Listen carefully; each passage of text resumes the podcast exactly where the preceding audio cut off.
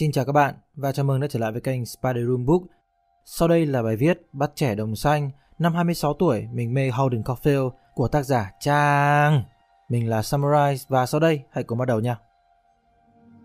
Đến năm hai mươi sáu tuổi, khi không còn mơ mộng đến những chàng trai các kiểu, mình mê Holden Caulfield. Bắt trẻ đồng xanh, tiếng Anh là từ Catcher in the Rye, là tiểu thuyết đầu tay của nhà văn Mỹ J D Salinger. Tác phẩm dùng cách tường thuật ở ngồi thứ nhất, cũng là nhân vật chính của truyện, Holden Caulfield, kể lại câu chuyện của Holden trong những ngày cậu ở thành phố New York sau khi bị đuổi khỏi Pensy Prep, một trường dự bị đại học. Lần đầu, cầm Bắt trẻ đồng xanh trên tay, mình cố đọc xong chương đầu và gấp lại. Mình thấy, ôi thanh niên này sao mà xàm xí thế, ngôn ngữ thì thế này thế kia. Bây giờ mình hiểu, thời điểm đó mình chưa đủ trải nghiệm nên mình chẳng thể đồng cảm nổi và phán xét Holden. Lần thứ hai mình đọc để lý giải vấn đề giữa mình và em trai.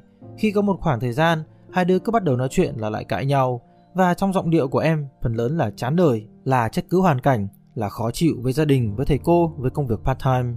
Lúc đó mình đọc, hiểu ít nhiều về tâm lý của em, để không còn lên đời giảng đạo, không mắng mỏ khi em làm trái ý, để lúc mà em kêu ca ấy, mình lắng nghe và chia sẻ giống như là Phoebe với Holden. Mình tin là mọi chuyện rồi sẽ ổn, nhưng mình cũng đã tạm thời vượt qua và chuyển sang giai đoạn khác. Nhưng thú thật, khi em mình và đứa em hàng xóm bình phẩm về một đứa con gái, mình thấy khá sốc vì tụi nó giờ lớn nhanh ghê, nhưng mình không phàn nàn gì cả. Mà thực ra, dù lịch sử của mình là một đứa trẻ được mọi người khen là ngoan, thì mình cũng phải trải qua phần nhiều những suy nghĩ và cảm xúc giống như chàng trai trẻ đó. Phần nào thì chắc hormone không đủ mạnh mẽ đến mức thôi thúc mình bỏ đi bụi, chứ ngày xưa cũng từng không dưới vài lần trong đầu này ý định là xách ba lô lên và đi, sau đó gặp một anh giai ngon lành nào đó và sống hạnh phúc suốt đời. Mình cũng đã từng cảm thấy nhiều người thật bộ tịch, thi thoảng mình cũng thế, đến bây giờ mình vẫn thế, nhưng đỡ hơn vì mình ít quan tâm đến xung quanh nhiều nữa, trừ khi những người làm điều đó quá lố. Mà thực ra, khi lý giải hay hiểu sâu hơn về một ai đó, mình không thấy ghét, mình thấy thương những người bộ tịch, nên mình bỏ bớt đi những cuộc tụ tập nếu không vui, mình từ chối tham gia. Những buổi nói xấu sếp, mình lảng đi chỗ khác, thành ra mình không thể hòa nhập được ở công ty cũ nữa. Mình cũng từng băn khoăn rằng mình là ai, mình sinh ra để làm gì, từng mất phương hướng. Thực ra câu hỏi như thế này sẽ tồn tại đến cuối đời mà chẳng có câu trả lời thống nhất thông suốt được. Có người bảo với mình, trong mỗi giai đoạn chúng ta sẽ có những câu trả lời tạm thời chấp nhận được. Sau đó, khi tích đủ lượng và chất thay đổi, chúng ta lại đi tìm định nghĩa mới. Thực ra Holden luôn là một phần trong mỗi chúng ta, có người thừa nhận, có người chối bỏ. Chỉ đơn giản là một ngày mệt mỏi, ta chán ghét tất cả mọi thứ trên cuộc đời, hay đã từng có cảm giác mình đặc biệt, khác lạ với những phần còn lại của thế giới. Nhưng hóa ra thì mình cũng bình thường vậy thôi. Những cảm xúc tiêu cực luôn có thể xuất hiện bất cứ lúc nào, cho dù bạn có là ai, là người tích cực thế nào đi chăng nữa. Nếu ta chối bỏ, nó lại càng mạnh mẽ, càng tích tụ. Thay vì vậy, hãy nhìn nhận nó như một phần thiết yếu, thông cảm cho bản thân hay bất cứ ai về những giây phút hay cả một quãng đời ngang ngược, và hãy để nó nhẹ nhàng qua đi, có lẽ sẽ tốt hơn nhiều. Lần thứ ba, mình đọc lại Bắt trẻ đồng xanh.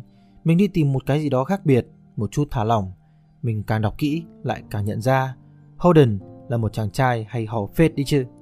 Một là cao, cái này sở thích hoàn toàn cá nhân thôi nha, nhưng điểm cộng của mình đầu tiên cho Holden là cái này. Mặc dù trước giờ mình chẳng hẹn hò với ai trên mét bảy cả, nhưng mà mình vẫn thích. Thứ hai, mình thích đọc sách. Holden có thể trốn học, có thể trượt tất cả các môn, nhưng chàng lại mê đọc sách. Đọc sách là một cách tự học vô cùng hiệu quả. Anh chàng này chỉ không thích những thầy cô và sách giáo khoa biên soạn, chứ không hề không thích đọc đâu. Công bằng mà nói thì đây là một người thông minh đấy chứ. Chẳng qua người xung quanh không hiểu hay không đủ để hiểu điều đó thôi. Riêng cái cách cả câu chuyện cứ kể bằng giọng bất cần đời mà lại cực kỳ cuốn, có vẻ xàm xàm nhưng cái nhìn lại sâu sắc và châm biếm. Không thông minh chắc không thể hiện nổi đâu nhở. Thứ ba là yêu trẻ con. Mình rất thích tình cảm của Holden cho em Ellie và Phoebe.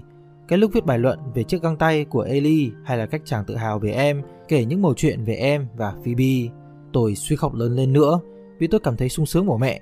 Nói thật với bạn, tôi cũng không hiểu tại sao, chỉ vì em trông thật dễ thương đến như thế kia.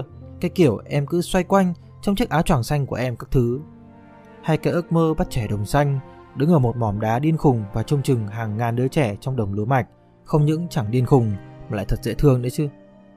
Thứ tư là tử tế. Mặc dù có vẻ không ưa, nhưng Holden vẫn tiếp chuyện Arlie, vẫn đến chào tạm biệt thầy Spencer, hay làm bài luận và cho Stradlater mượn áo. Chỉ qua những điều kể vụn vặt, dù thái độ lồi lõm một chút, nhưng Holden chưa bao giờ thể hiện mình là người nhỏ nhen. Hay những ngày dạt nhà đi bụi, vẫn trò chuyện với mẹ của Ernest trên chuyến xe lửa đóng góp cho hai nữ tu sĩ hay mua đĩa hát cho Phoebe. Thứ năm là có những cảm xúc rất chân thật. Có một đoạn rất buồn cười với mình là lúc chàng trai khóc lớn khi Sunny và Maurice quay lại lấy thêm năm tỷ. Mặc dù đã nhiệt tình đấu tranh nhưng Holden đã không thể giữ lại phần công bằng đó. Ừ, lúc ấy hẳn là có rất nhiều tức giận và cả bất lực nữa. Những cảm xúc đến, người ta hay dặn nhau là hãy kìm nó lại, rằng đàn ông thì không được khóc lớn và phải mạnh mẽ. Nhưng để khóc hay thừa nhận mình yếu thế cũng là một loại dũng cảm đấy chứ. Vì cuộc đời đâu phải có lúc nào cũng xuôi gió thuận buồm và mong gì được nấy đâu. Trong những lúc khó khăn, thi thoảng mình cũng bật khóc. Xong đâu vào đấy, mình thấy ổn hơn và lại tiếp tục cố gắng.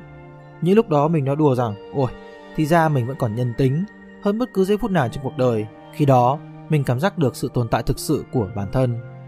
Hay khi đánh nhau với Stradlater, khi tưởng tượng những điều nó đã làm với Jane, Holden lúc đấy thực sự mạnh mẽ. Dù là có vẻ trẻ con đi khi đánh nhau vì một đứa con gái, nhưng ai mà chẳng có một thời sốc nổi hay khao khát sự sốc nổi mỗi lần điên tiết lên.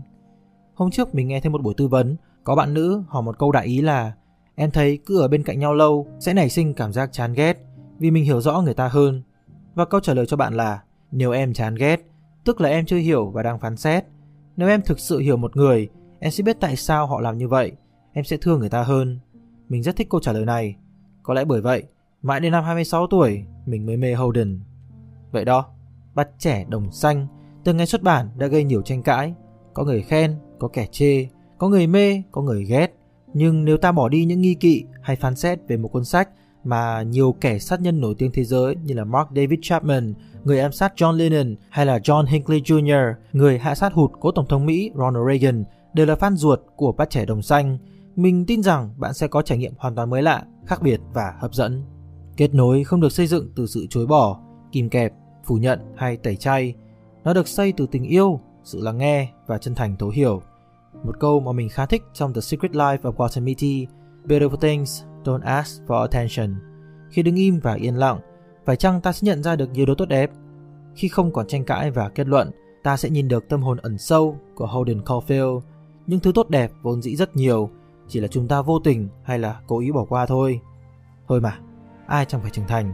Dù năm một nghìn chín trăm năm mươi mốt hay là hai nghìn không trăm hai mươi, ai mà chẳng có thói hư tật xấu và những tính cách tốt đẹp. Thứ hoàn hảo nhất chắc là sự bất toàn, nên hãy nhìn mọi thứ nhẹ nhàng một chút, rồi mọi chuyện lại đâu vào đấy cả thôi. Hy vọng các bạn sẽ thích video lần này. Đừng quên like, share và subscribe ủng hộ cho chúng mình. Và nếu bạn thích nội dung như trên thì đừng quên đăng nhập vào spiderum chấm com để đọc thêm nha. Mình là Samurice và xin chào.